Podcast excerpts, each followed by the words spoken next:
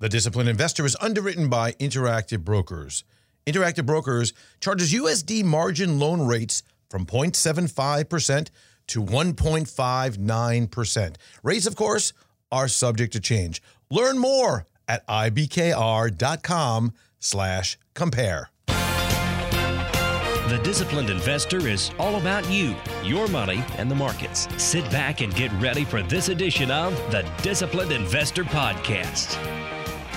This episode of The Disciplined Investor is sponsored by Horowitz and Company. If you're looking for a portfolio manager, look no further. Horowitz and Company. From seed through harvest, cultivating financial success.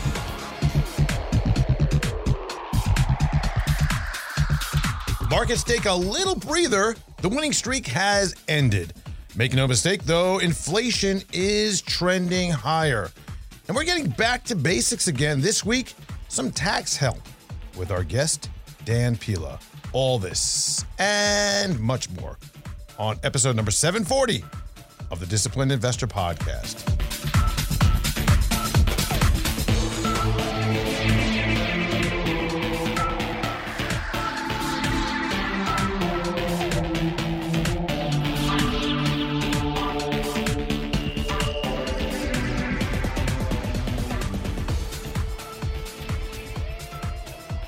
Well, hello there. It's Andrew Horowitz here in the studio over uh, at Horowitz and Company. What a week we had. A wild week, wasn't it? But great news.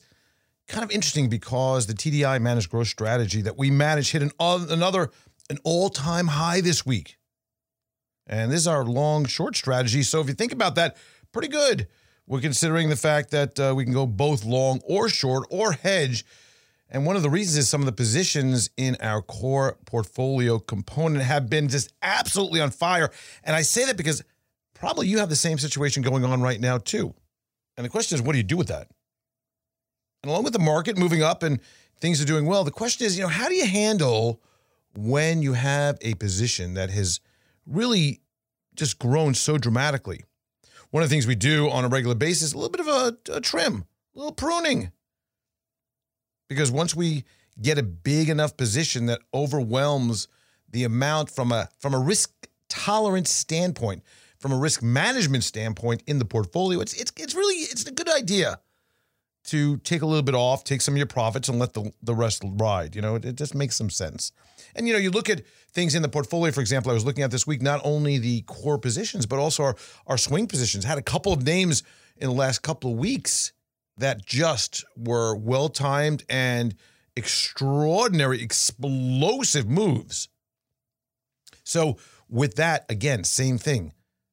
Be very careful. Watch where you're at. Make sure that you don't have an overexposure to any area. So that's good. But anyway, I'm very pleased with all that. Uh, in other news, want to give you a quick heads up. We'll be having a uh, our annual, and this will be our annual because it's the second time doing this.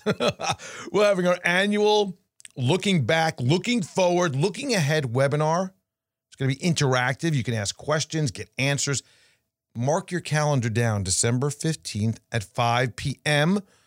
And links are going to be available in the in the show notes. Links are going to be available on the sidebar on the disciplinedinvestor.com. And yes, registration is open now. So if you do want to get in, it's free, of course doing this because everybody's asked us to do this. After last year where we ran the weekly series where we did the after hours Q&A, if you remember that, that was really really not only popular but really successful from the aspect of helping a lot of people answer questions that they had. Well, here we are getting towards the end of the year and on top of the education that we do within the show, the podcast, we also have some ways for you to have more time and more personalization where you can ask questions. So we usually open up the questions and let's go as long as we can uh, till we exhaust everybody's questions.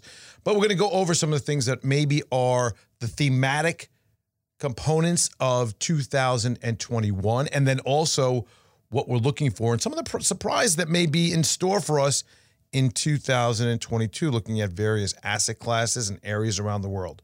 So something important to take a look at.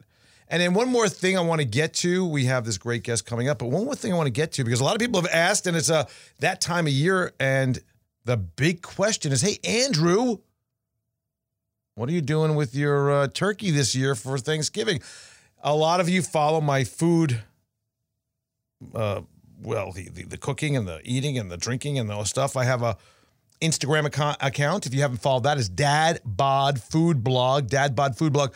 It's dedicated to my my my journeys through the world of eating and drinking and and playing. It's only food on there, mostly only food. But uh, this year, you know, I do a lot of work in the area of uh, smoking, and uh, in particular, I use my Traeger to cook a lot of things. Well, this year, because last year was so great, I'm going to do the turkey spatchcocked. I'm going to brine it overnight with some fragrances and spices, and then I'm going to cook it on the smoker in a spatchcock style. Because last year, when I did this for the first time, to my incredible surprise, it was so juicy.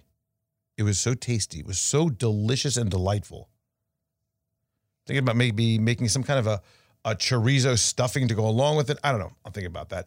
Anyway, I'd love to hear what you're going to be doing as well. You can hit me up on Twitter, Andrew Horowitz, one word with the exact spelling of my name.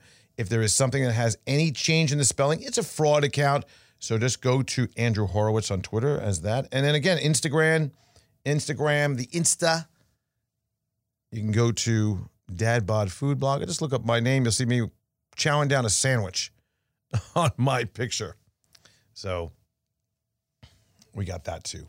Uh, got a quick discussion here before we get to our guest. I want to mention interactive brokers. And, uh, you know, crypto has become extremely popular for certain people that like to trade that, that, that want some more information. A lot of places are making it a lot easier to deal with.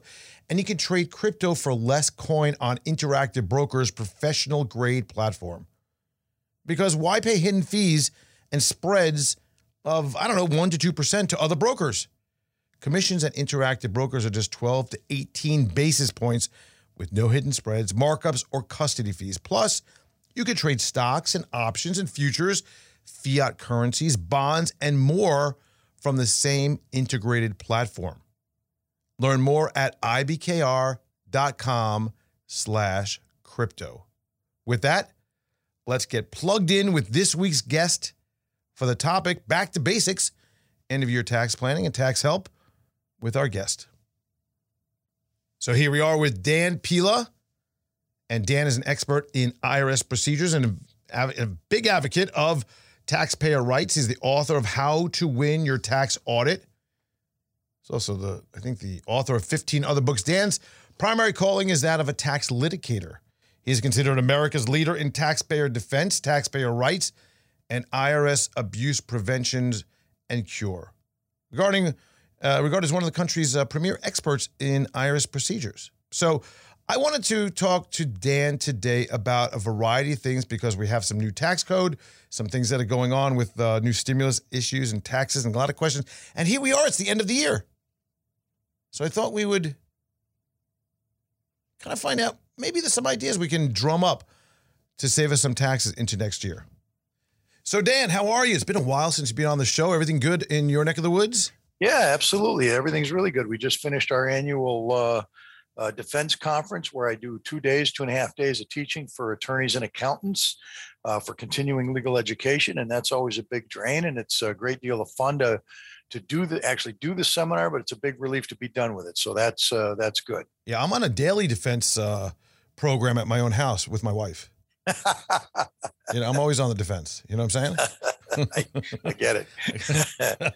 so let's talk about the tax code because that's something you specialize in. And and you know, first of all, maybe I should ask this because you've been on a variety of times, and and I don't know if I've ever asked this, but what got you interested in in doing this kind of work?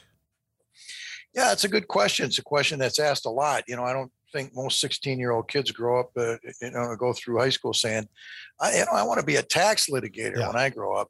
uh, actually, I wanted to be a shortstop in the major leagues, but I couldn't run, hit, catch, or throw, so that was out. Uh, but uh, I, I, tell you, I got started in this business in uh, the late 1970s, believe it or not, as a Mm. result of problems my father had with the IRS. He had a small business in our hometown of St. Paul, Minnesota, got behind on his employees withholding taxes. And in 1974, the IRS padlocked the doors in the, of his business. They auctioned the equipment off for a couple cents on the dollar. And then in uh, 78, 79, they turned their attention to our family home and tried to seize it and sell it for the back tax liability. And that's when I got involved. It was just quite literally a matter of desperation trying to help my mom find a solution to the problem that my dad couldn't possibly solve. And uh, and what happened that I, I came home one day and my mom's sitting at the kitchen table with this letter from the IRS in her hand. And she hands me this thing and she says, What do you make of this? And I read the letter and I said, well, looks like they're going to try to seize the house. And she said, what the heck do we do? And of course, I had no idea what to do. I was 18, 19 about the, at that time. So I, I, I did what any, uh, you know, what any kid would do under the circumstances. I went over to the local law school law library and I started fumbling around in the, in the internal revenue code. Uh, and I didn't know what I was looking for. I was just literally fumbling through it. And I stumbled onto an area of the tax code that deals with IRS, uh, uh, which which deals with taxpayers' rights and limits the power of the IRS. And I, of course, I start reading in this section of the Hmm. code. I didn't get eight pages into it and discovered that the IRS was proceeding illegally to seize my mother's home. So again, I did what any 18 year old would do under the circumstances. I sued the IRS. Yeah, well, yeah. Uh, pretty soon, I found myself in a court, federal courtroom in Minneapolis in front of a federal judge, and the IRS actually flew a uh, an attorney in from the United States Department of Justice Tax Division from Washington D.C. to have my case thrown out. And I, and I stood up in front of the judge and I said, "Hey, judge, you know the, the- law says this, and they're trying to take my mother's home, and she's got no interest in this, and you know it just they shouldn't be allowed to get get away with this." Yeah. and and my argument was about that long and about that polished. And and uh, then this DOJ attorney stands up and he starts blathering things about court cases this and statutes that. And he went on and on for 15 or 20 minutes and I didn't know what the heck the guy was talking about. And I'm not sure he did either. But when he but when he was done the judge looked directly at him and pointed at me. And he said he's right. And he slammed the gavel. Hmm. and I thought well this is easy yeah. you know, I was I was able to stop the IRS, and and and uh, basically I've been stopping them ever since. But here's the fascinating part of the story. You see, in between the time that my dad got in trouble with the IRS in the first place, and then the time that we found ourselves in that courtroom in Minneapolis five six years later, he got involved in the so-called tax protester movement. And these are the folks that say that the taxes are illegal or they're unconstitutional. Ah. the Fifth, Fifth Amendment applies, and all this Mm. stuff. And you've heard all that, I'm Mhm. sure. Well, my dad got hip deep into that stuff the, the way that most people do. They're desperate looking for a solution to a problem they can't otherwise seem to solve. And so it, it seems Yeah. like this is going to be a fix, right? Well, it's it's never a fix. It almost always just makes things worse. But the point here is that he was associated with these groups of tax protesters around the Twin Cities area, and, and he had all these tax protesters buddies. Well, there was a hundred people in the courtroom that day, Andy, and and about and, and they were all my dad's tax protester buddies. They all had IRS problems. Uh, So by the time I got home to my mother's house, they were lined up at the door. oh, you said. And they said, Can you help me with my tax problem? And I said, Sure, baby, I'm undefeated. Let's go here. and so it, it quite literally was an instant practice. And I, I approached every question, every problem that I saw exactly based on the two questions that I stumbled onto in my mother's case. And the two questions were number one, what is the IRS doing in this case? What action are they trying to take? And number two, what does the law allow them to do?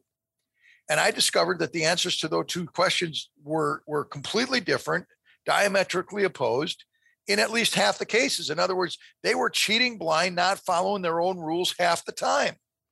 I mean, I think the, I think the whole point is that most people, when they get hit with something from the IRS, like you know, oh, you know, you were four dollars. You know, I get I get things here and there. You know that oh, you know, we owe you money or you owe us money for something that you may have, you know, a couple days here or there or something. You know, you know what I'm talking about? Those little things that come with Sure. with various um, uh, uh, reference to, let's say, payroll taxes and things like that.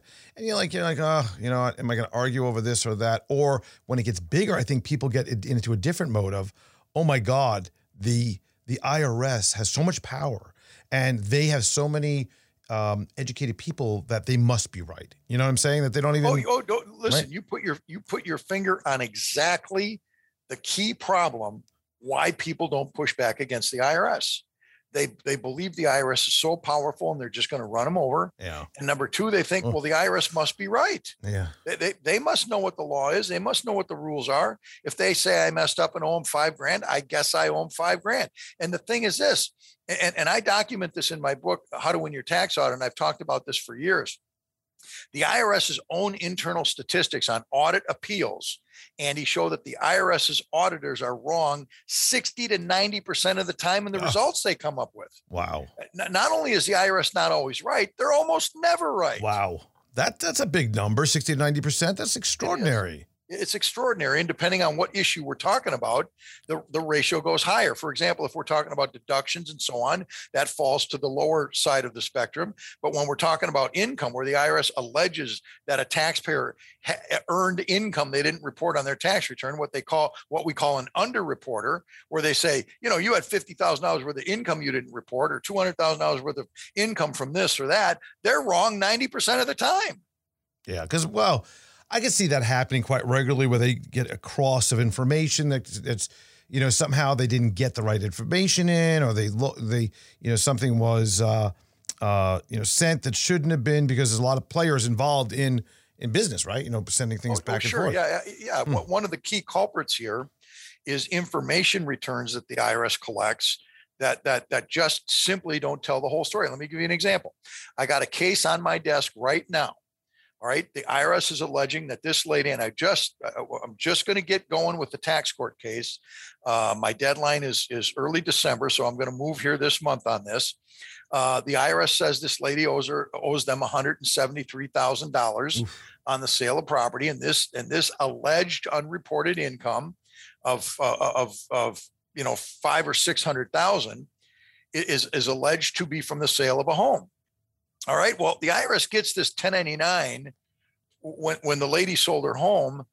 But the fact of the matter is, this was the sale of a principal residence, Oh. and by law, not a nickel of it is throw, taxed. throw it out. Throw it out. You win. And, and so and so now we have to go through all these hoops to demonstrate that she doesn't owe them a penny when in fact if there was just an inquiry on the front end as opposed to this you know shoot first and never bother to ask questions. Yeah. if there was a simple That's- inquiry on the front end this could have been resolved with one letter a half a dozen pages of documents end of story. Now we got to go to court. Wow, that just seems a little uh, out of out of out of reach for uh, over the usual course for something like this because that's kind of a standard issue. I mean, unless they're presenting something different in the case, but that's usually a standard issue that your primary resident is exempt under certain conditions. Well, that, that that's exactly right. But what happens is the IRS has a program, Andy, called the Automated Underreporter Program.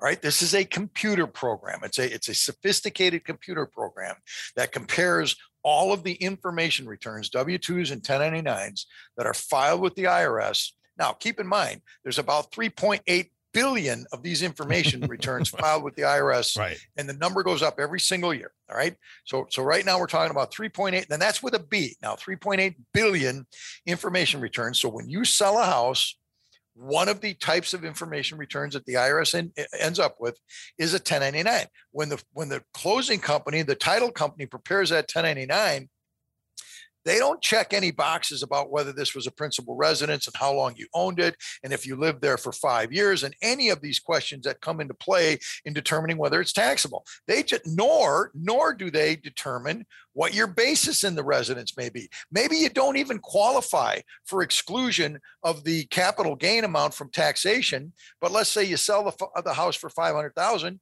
but you bought it for 490. Yeah. Well, in that case, only ten thousand dollars of the proceeds sure. is taxable, right? Right. But the closing company sends a 1099 to the IRS that says you got five hundred Right. With, no because the basis they didn't they didn't they didn't send it. Yeah, they didn't bother to fill out that one line. Exactly right. And it happens every single time. So the IRS gets this, it gets key punched in, it doesn't get key punched. They're automatically loaded. They're, it's- they're sent in machine readable format. So nobody's key punching the stuff. Yeah. It just goes automatically in. And now the computer is doing the comparison. Right. Right. So the Right. computer program looks at your tax return and you've reported your $32,000 from social security income, but now you've got this 1099 that says you had another 500,000 on top of it. Guess what? They send you a bill. So with all of this going on, it's the same thing and the same question all the time that I keep keep coming back to, right? Which is every single time that I start really getting into the idea of taxes and issues and problems and successes and all that, I, I, I come back to the same question: is why does this tax code have to be so complicated? Well, the, the, the, simple the simple answer, which is what you're looking for, is that it doesn't have to be so complicated. The, the, the, question is why is it complicated? Not why does it have to be? It does not have to be. It's complicated for a couple of reasons. First of all, uh, and, and, I think this is the primary reason, is that the Internal Revenue Code has become much more, and tax policy in general has become much more about instituting somebody's definition of social justice than it is about collecting revenue. The, the, Congress in the United States uses the tax code to pick winners and losers in the marketplace. Yeah. They use the tax That's code. True. Say, say again? I, I was saying that that's true. I mean, you look at, let me interrupt for one second. Look at just what we saw recently, just this one item, one item, which is that there was a change in the recent stimulus package to the tax code, a few things, or we'll not call it the tax code, we'll call it a tax item. Whereas if someone is to buy an electric vehicle and they go to a shop that is union versus non-union, there's a difference in the tax credit that you'll get in this tax code, right? This tax information or related. Yep. There's yep. a five thousand dollars. You get twelve thousand five for a shop that's union, like a Ford or GM, or seventy five hundred from let's say a company like a Tesla, which is non-union.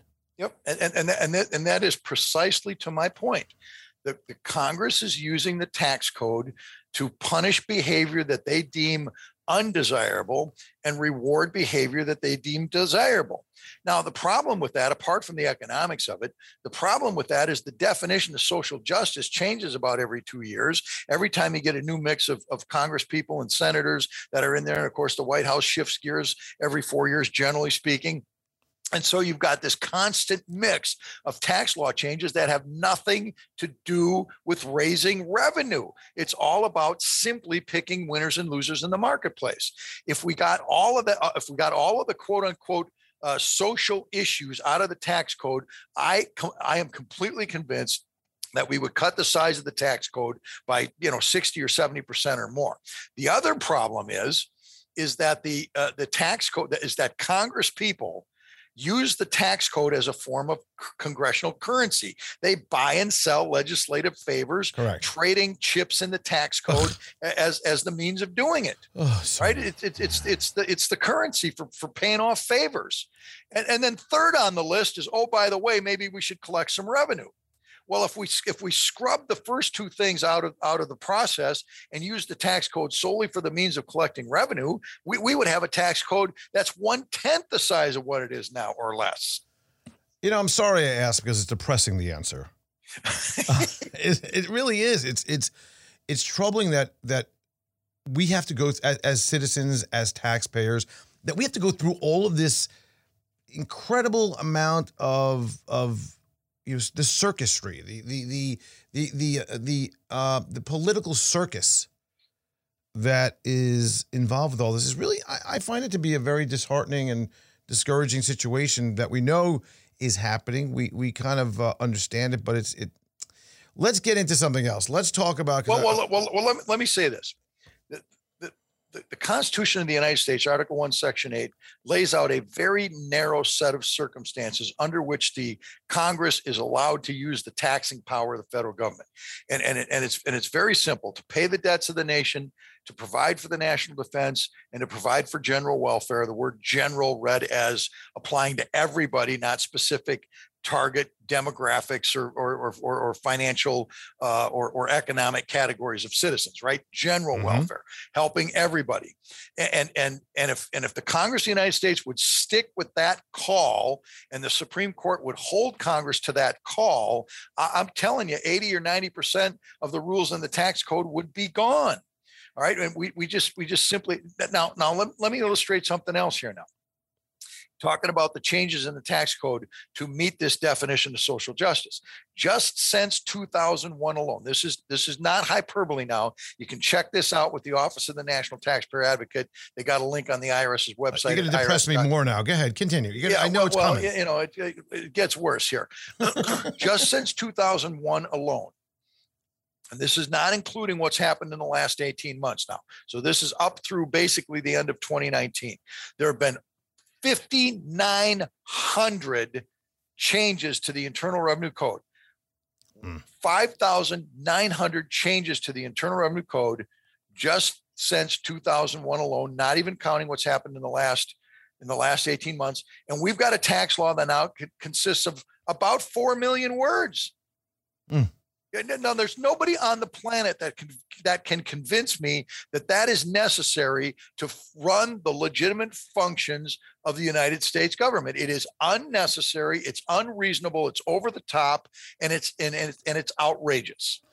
but it keeps Intuit in business. It keeps the entire CPA lot in business. It, it, it makes it difficult for anybody else. Plus, it makes it that much more potential for the IRS to collect money uh, due to the fact uh, of people not understanding. You know, it's funny in the business of investing.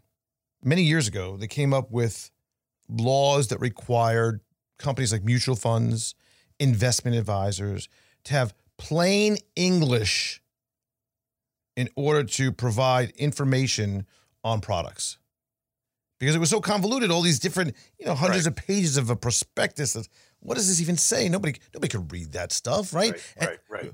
so congress legislated that we have to have plain english easy to read for individuals because we want to make sure they make good decisions. But yet we have the tax code which is so difficult to understand. And when you read it, sometimes, as you probably would agree with me, you need to read the same thing three or four times, and then you ho- you have no idea that even after you understand that entire section, if there's some other section somewhere else in the code that would strike this or enhance it or change it. Yeah, that's exactly right. And, and as a matter of fact, it's worse than that. You could have two people of reasonable intelligence read a particular provision of the Internal Revenue Code and come away with two completely different understandings as to what it means.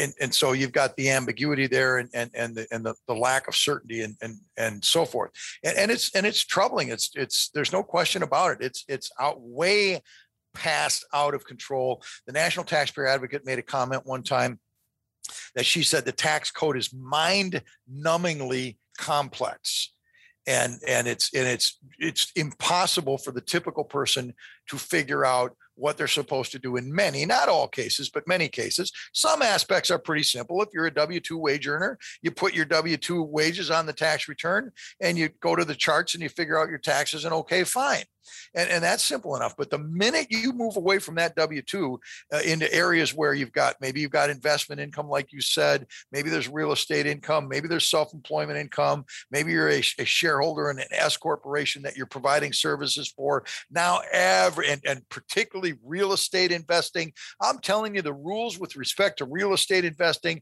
are insanely complicated. Right, right. Let's kind of go through some of the things that we need to talk to you about for our listeners. And there's a lot of things that happened since last year that are new and improved. what are some of the things? Just kind of uh, have you have some ideas of some things that may be uh, newer in the tax law that people should know about? Well, one thing is that uh, for small business owners, is there was uh, well, there's good news and bad news with respect to all small business owners. The bad news is that that entertainment expenses uh, that you incur as a business owner are no longer tax deductible. Entertainment expense. So if you've got a client uh, that's either a, an existing client or prospective client, and you have uh, you know a need or a desire to to uh, to interact with that client, rub elbows, schmooze the client, either move them to the next step as an existing customer or client, or get them signed up as an existing customer or client. You want to engage them in some uh, some meaningful discussion. You decide to have an entertainment activity, like you take them to a baseball game, for example. The cost of that baseball game is no longer legally deductible as a small business owner. Now that's the bad news. Uh, the good news is that there was uh, now, now along with that is there was a great deal of confusion about whether the entertainment expenses also include also included the disallowance of meal expenses because meals and entertainment are often thought of in the same breath when you talk about deductions for small businesses. And in fact, if you look at the tax return for small businesses, the Schedule C, you'll see meals, or you did see meals and entertainment on the same line. So they were treated the same way. So people panicked and thought, well, now we can't write off business meals. No, that's not true. The business meals have not been touched but entertainment expenses have. So if you take a client to a baseball game and you have a meaningful business conversation either before, during, or after the entertainment event, the entertainment expenses aren't deductible, but the meal expenses are. So you buy the tickets for the baseball game. The baseball the tickets aren't deductible, but at the game you buy you buy burgers and and, and beer, but that is deductible because that's a meal expense that incurred. Or or, or you do what ahead. smart people do. You buy a $250 burger for you and your guest and you get a free baseball game. Well, it, yeah, that, that would that would be that would be one way to look at it. But but the IRS is regu- They thought of that. Yeah, of course. Uh, the, the, IRS regulations will specifically say that the cost of the burger, if if you're paying one price for for tickets and food, then un, unless the cost of each item is separately stated on the invoice, the whole thing's going to be treated as entertainment and disallowed. So, so uh, they're they're a step ahead of you. I'm I'm sorry to say, but now more good news with respect to meals.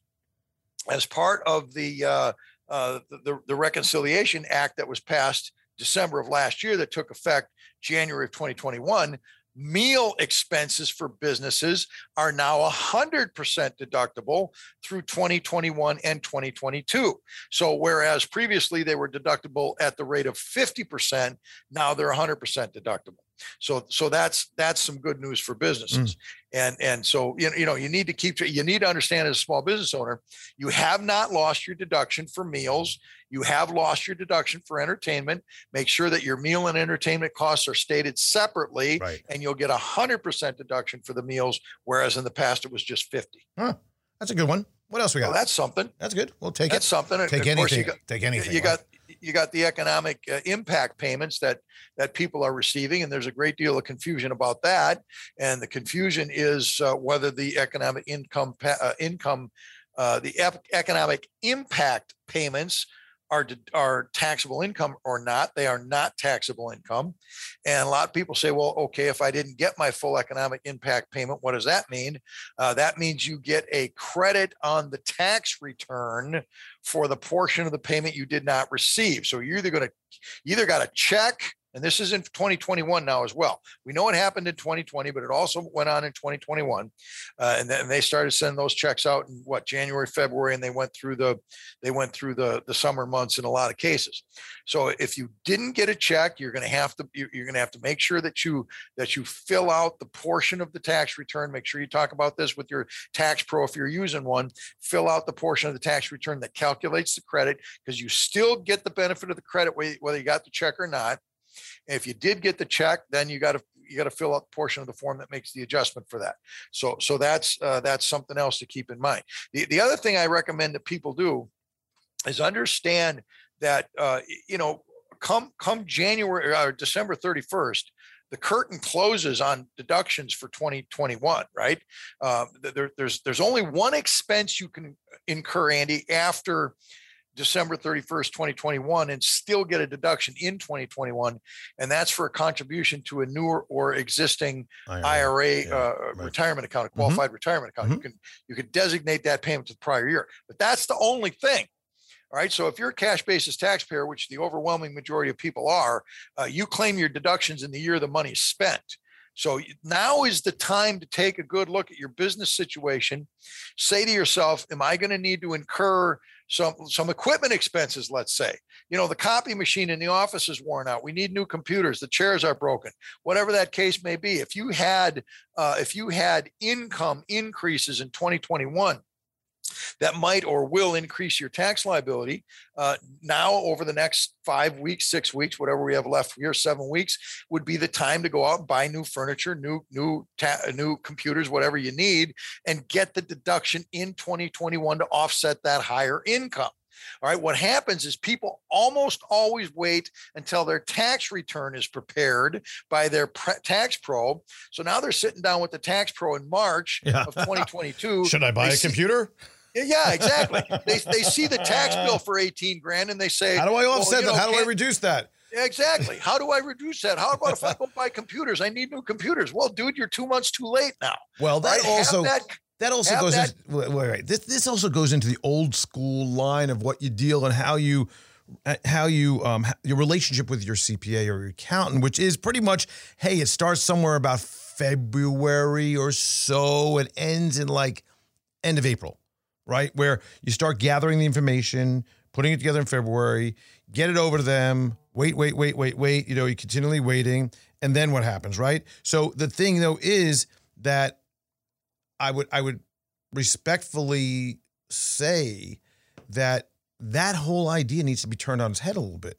You Oh, should yeah, be no having a conversation with your CPA right now. Well, and as a matter of fact, I'll take it a step farther. You need to be having a conversation, particularly if you're a small business owner, especially if you're a small business owner. Not so much for W 2 people, but absolutely for small business owners. You need to be having a conversation with your tax pro once a month. Every single month, you should be looking at a current year to date profit and loss statement. What's going on in my business right now? My income's up or down, the expenses are up or down. We're zigging and zagging in this direction or that direction. And you need to do that for two reasons. Number one, small business owners have an affirmative duty to make estimated payments of their tax liability throughout the course of the year. Yes. That has to be done quarterly. So, at a minimum, you have to have this conversation with your CPA on a quarterly basis. Secondly, to avoid the thing that we were just talking about, the $18,000 tax bill in March, you need to see that coming. And the only way to see that coming is to have this ongoing relationship, uh, at least quarterly, ideally monthly, so you can see what's going on. So, along about November the 12th, when you just finished your your October P and L with your with your uh, tax pro, and he says, you know, uh, Andy, your income's up 100 grand this year. That's a twenty thousand dollar tax liability. You know, maybe you should give some thought to new computers or or uh, or uh, you know that big fat copy machine or whatever the situation is. So that yeah, okay, you got to spend the money to get the deduction, but at least you've got the economic benefit of the equipment that you bought with the money that otherwise would have gone to the government. What about individuals though? Th- th- these- There's things they could do starting now to get themselves not only organized, but maybe figuring out ways to make sure they have. Uh, they, they can't necessarily take a deduction for a business expense, right? We know that. But they can be doing things like making sure that they don't at last minute provide all the information to the accountant and then maybe miss something, right? You know, get have a little bit of pre-prep prep going on. Yeah, yeah, that's exactly right. And and for for individuals uh, that that are W two folks, are not necessarily self employed. They too, Andy, have a responsibility to make estimated payments to the IRS. Now, they don't make estimated payments the way self employed people do. They make estimated payments through wage withholding. All right. Now, one of two things happens typically with wage withholding. Number one, most commonly, is people overpay their taxes. All right, the typical tax refund uh, for, for tax year 2019 in 2020 was about 3,500 bucks. All right, if you get a tax refund from the IRS, it's not because they got religion and decided to send you free money, although some of that happened in 2020 and 20 with the economic impact impact payments. But the fact of the matter is, you generally get a tax refund because you overpaid your taxes. You paid too much. So what you need to do as a as a as a wage earner, W two wage earner, is look at your withholding situation in December figure out and, and do a, a, rough calculation of your of your tax liability in December. Say to yourself, "Am I going to get a big fat refund or not?" If you're going to get a big fat refund when the when the calendar rolls over to 2022, adjust your withholding downward so they're taking less money from you, so you get your withholding in your paycheck every month Mhm. instead of lending it to the government interest free for over 12 months. Yeah, I mean, it's funny because um, it, it's it's nobody likes to de- listen. Nobody that I know likes to deal with the whole tax thing. It's like something you just have to do. It's like getting uh, you know, going to the dentist. You know, you got to do it, and so you do it. But um, th- there there are people that you know are inclined to do do it yourself. Um, they know they have to do this stuff and they have to get it done. Where is that demarcation point between hey, I'm going to utilize a CPA or I'm going to do it myself? Is there some, I don't know, rule of thumb? Well, well, yeah, that's a that's a good question, and and and and where I would draw the line, uh, Andy, is with the W two form. If if your if your income is strictly W two or Social Security income, or maybe some simple pension income, uh, and and and you don't have what we call and you don't have what we would call schedule a deductions such as deductions for mortgage interest charitable contributions real estate taxes that sort of thing.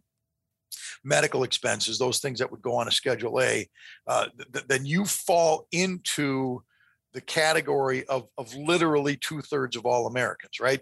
Two thirds of all Americans uh, file file a simple tax return claiming W two income with no itemized deductions. Yeah, nothing at all. They're, just just take the standard deduction, right? Put it, fill out three things, sign it, send it in.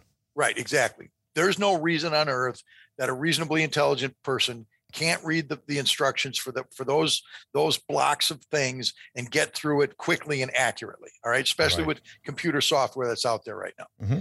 the minute you introduce any complexities i've got real estate investments i've got uh, market investments stocks bonds savings accounts crypto any of that stuff uh, you and particularly if you got a small business. Schedule c you're a, you're a partnership you're, you're a partner in a partnership you, are a shareholder in an s corporation uh, you know any of those types of complexities uh, and, and and i underscore real estate investment. Man the rules for real estate investing are just so messed up it's not even funny. You, you need to have professional help that's got experience in the area that you're dealing with all right. So if, if you got a Schedule C business, uh, you're operating, uh, you know, I don't care what it is, if it's a plumbing business or a or a, or a, or a, a lawyer, you know, to make any difference what it is.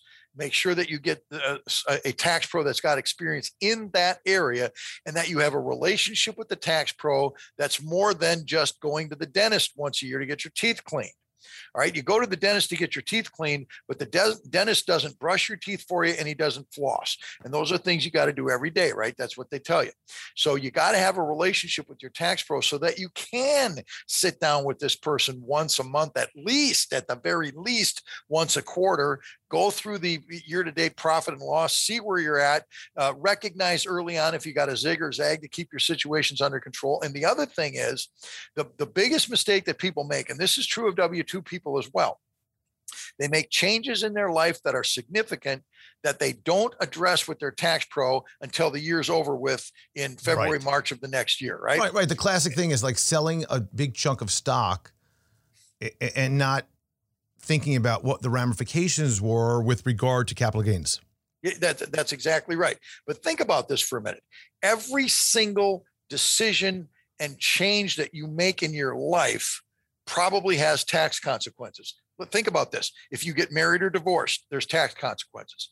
If you have a new baby born to the family or a child leaves turns 18, turns 20, moves out, there's tax consequences. If you buy a seller house, there's tax consequences. If you start a retirement account or start taking distributions from an existing retirement account, yeah. there's tax consequences. Sure. If you get a new job or quit an, uh, if, if you start a new job because you quit an old job, there's tax consequences. You can't do anything in life that doesn't have tax consequences. You got to keep your tax pro in the loop on that. Hmm. I need something uplifting from you. Let's uh, let's find something here. Uh, hey, good good luck with that. Love Dan. Don't come back. Uh, anyway, so uh, what, how, about, how about interest rates, Andy? There's some good news in oh, our future. Oh, interest rates. Oh, what? The, the, oh. What? They're, they're going up? Yeah, they're going up. They, I, I, don't know if you saw the report from the uh, from the uh, Federal Reserve, the the, the, uh, the, Vice President of the Federal Reserve says, "Yeah, we missed our estimates on interest, uh, you know, on, on inflation rather.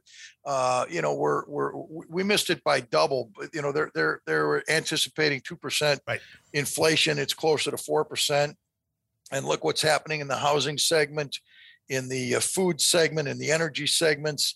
Uh, and that's not going to end anytime soon, unfortunately. I don't think. I don't know what you think, but that's well, yeah. No, we, there's I definitely inflation. I'll tell you quickly on, on that. But the thing that, you, that that isn't related to this uh, tax wise is that um, Social Security recipients and uh, various recipients of of of um, uh, payments that are linked to inflation are going to get one of the biggest jumps in annual increase of payments due to the inflation or the cost of living or COLA adjustment. So if you're on Social Security, you're going to get a big whopping increase. Well, uh, well, well, yeah, and, and that and that's great. And so the Social Security recipients get a two and a half percent increase, and the inflation rate's four and a half. So, so how's that help? No, I thought they're getting like a five percenter. Uh, did they? I didn't I, see. oh, I thought it was a pretty big one. Yeah, I think there's a big one. All right. Well, that's pretty significant. Yeah. Uh, but but uh, you know, I listen. I don't know. I'm I I, I might be just I might be just pessimistic here, but you, You, you know they you, yeah yeah uh, they they they they pumped. Listen, they pumped. You know this better than I do. Andy. Yeah. They they pumped six trillion dollars worth of fiat money into the marketplace here in the last eighteen months, Yeah. and they're not done yet. correct. They're not done yet. In fact, I'd say they're just getting warmed up. And I think I think if this continues over the next two years, you're going to see a loaf of bread costing 18 bucks. Listen, I mean, I've seen already what what the incredible move on inflation does to all sorts of things, and you know, it was before this too, but it really exacerbated itself. And I'll just give you one little quick point that I've been telling my listeners, so they're probably going to be bored about this. But the idea of, of transitory inflation, I could share with you that yes, let's pretend for a moment, just for a second here, that I say, yeah, it's going to be transitory, right? Transitory. It's going to be fine. It's going to be temporary. Just like, by the way, the runaway inflation back in the 80s was also transitory. It eventually stops, right? However, the one thing that they're not telling you why why they're they're they're creating this whole mystique about this. It's, hey, it's only transitory. Is this? Inflation eventually does come down, unless you're in Venezuela or somewhere else that gets crazy, okay? But it's going to go to four, it's going to go to five, six, maybe seven or eight percent. But then it's going to come back to normal two percent, but or whatever around there. But realize something they're making the notion and trying to project that it's only temporary and that prices will come down in the future. Isn't that kind of what they're saying? Right. Oh, yeah, that's exactly what they're saying. However, here's the point very simple math. The rate of inflation will come down. I totally agree with that. It can't just keep going on and on. It just because then things get crazy. What's going to happen though is the prices that have escalated, increased over the last year or so, that have doubled, let's say, or has gone up 12% or 15%, is now only going to grow at 2% per year. Prices are not going to come down. If prices came down, that would be deflationary, and the Fed would have nothing to do with it. They would not allow that to happen. They would bring interest rates down and cause more inflation to enter the economy. So this whole um, th- th- this whole uh, uh, kind of wag the the the tail this this this uh, you know the, the the tail's wagging the dog this whole concept of of this transitory is is um is uh is just a fool's errand it's just not Well, happening. well, well, it's a fool's errand, and, and and not just for the reason you just stated. You're exactly right. If if inflation drives the price of a donut to ten dollars uh, because it was you know five, six, seven percent inflation, and now the donut's ten bucks, and inflation drops to two percent, it's two percent of a ten dollar donut. All right, so so so you got that problem for sure. But here's the other the other thing that people need to wrap their heads around, and I promise you they don't, because people don't understand inflation. Inflation always and everywhere is caused only by one thing, Mm. and that's the increase in purchasing power where there's no relative increase in productivity. Right. And, and there's only one entity on the planet that can cause that, and that's government. By inserting fiat money into the marketplace where the market can't keep up in the form of production with the increased purchasing power. All right. We've seen trillions pumped into the marketplace. And then we've seen the additional problem of artificial pressure, downward pressure on production. right We sent right. everybody home Right. for six months. Yeah. And No. people still aren't going back to work. yeah the And great re- great hundreds of- resignation and we've got hundreds of tankers that are that are anchored offshore on the west coast, and we can't get products to the marketplace. but the ta- but, but but bitcoin's up Bitcoin's up. I, I don't, I, you know, I don't even know what to make of. here's the point but- though here let me just kind of back you up on something here Sure. uh, and, and and go back and dovetail into this discussion that you're having right now with the next question, which I think is an important consideration with all that you've said and all we talked about the concept of inflation and more people possibly working or or at least lower pro- productivity. On that that because we did see some terrible capacity utilization and productivity numbers which was very surprising to me recently. Like they were trailing in uh, or trending in the right direction and then they started getting a little bit wonky again. Tax rates in the future. Quick thought higher or lower? Oh, they're going higher. they There's have no to be going higher it. right absolutely. If nothing else, the, the, the, top rate of 37%, uh, looking at the last the last chart that I saw put out by the House Democrats, of course, it's changing once a week, so we're not not going to know until we know. But but the House Democrats want two surcharges on the top bracket of 37%, not one but two, that would create that would create a 43.5% top tax bracket. Uh, they say, well, it's only the richest uh, oh, yeah. people making 400,000. Well, that's just total BS. You know it and I know it. Mm-hmm. Uh, but but eventually that that that sinks down into into the middle class because that's where the money is. Mm-hmm. Yeah, it, it seems to me that if we spend, uh, a, we put on the balance sheet um, six trillion, another two trillion in miscellaneous and bonds being purchased, and then have uh, three or four stimulus bills of another five trillion, whatever the numbers are. Seems that I don't know, somebody's going to have to pay this back one day. Well, and that and that's the that's the part of this whole debate that, that that's troubling me really more than anything else. They're not even talking about no. how to pay for it. No. You know, you look back five, six, eight, 10, 12, 20 years ago, the discussion was well, yeah, we want this extra program for this or that. And then somebody would always say, How are we going to pay for it? We got to try this. We got to do this. How about we try that? They're not even talking about that now. It doesn't even enter the question at this point in time. Yeah, I, I, I it's I, really unbelievable. I've never seen anything like it. It's it's it's it's this whole MMT, the concept that you could keep borrowing and the government could keep borrowing and paying off and giving money to its citizens without the requisite requirement of paying it back for extraordinary lengths of time. And well, it's it's it's it's the fallacy of Keynesian economics. Correct. Uh, uh, to an Andy, extreme. to an extreme. Uh, to an extreme. All we got to do is keep borrowing, borrowing, borrowing, and we don't have to pay it back. We don't have to pay it back because eventually we're all dead. Correct. But the problem is that doesn't exactly work like that. No, of course. The not. only what, what it works like is that they're in office only for a certain amount of time, and they don't have to deal with it after the fact. That's the length of time that they're really concerned about exactly right. So now the question is, how young are your kids? And what about your grandkids? And what kind of a mess are they going to be faced with? We're not. We're going to the moon. Elon said we're going to the we're going to the moon. We're going to Mars. We're just going to make a run for it. We're going That's to Mars. Yeah, exactly. And then and then and then the Marxists will follow everybody to the moon and they'll establish their free giveaway programs on the Correct. moon and wreck that economy too. Exactly. Exactly. Dan Pilla, always a pleasure talking with you kind of back to basics on some major tax issues, items that we need to know about for the end of the year, as well as uh, everything in between. Always, uh, always a pleasure to talk with you. Yeah, it's my pleasure. Thanks for having me. All right, thanks. We'll have all the information on Dan. His how many books? Fifteen books or so now that you have yeah, out. Yeah, fifteen books. Just, just fifteen books. Uh, and th- those will all be on the Disciplined Investor on the show notes for episode seven hundred and forty, as well as how to get in touch with Dan and everything you need to know. Thanks so much for being here. We'll talk to you soon, Dan. My pleasure. That's going to do it for this edition, this episode of the Disciplined Investor Podcast. Just a quick reminder if you're here thinking about, uh, hey, what some questions I may have, what's happening in the future, remember we have that webinar coming up next month. You can register early. There's no uh, no problem for that. Go over to the disciplinedinvestor.com, either in the show notes for this episode or on the right sidebar there. There's a big old area to click to say register. So register yourself and get ready for the December 15th webinar on uh, what's ahead for 2022. Thanks so much for joining me. It's Andrew Horowitz checking out. See you again next week as we are going to continue on with our series about back to basics and talking about some of the things related to investing. So we're going to really get involved in that. Again, thanks for joining me. I'll see you soon.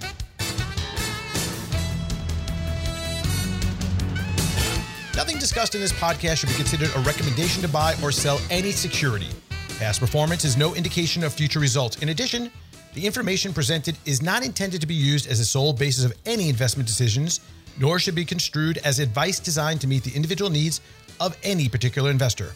Nothing herein constitutes legal, accounting, or tax advice or individually tailored investment advice. Remember, investing involves substantial risk. Past performance is not a guarantee of future results, and a loss of original capital may occur.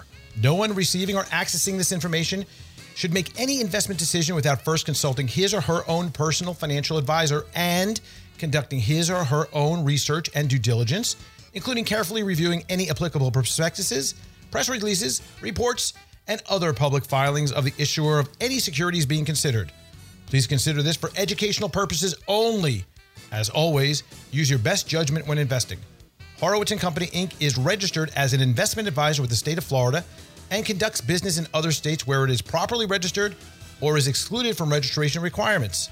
Registration does not imply any level of skill or training. Advertisements are not related to the host or affiliates and are not considered recommendations by the host of the show or any affiliates of Horowitz and Company.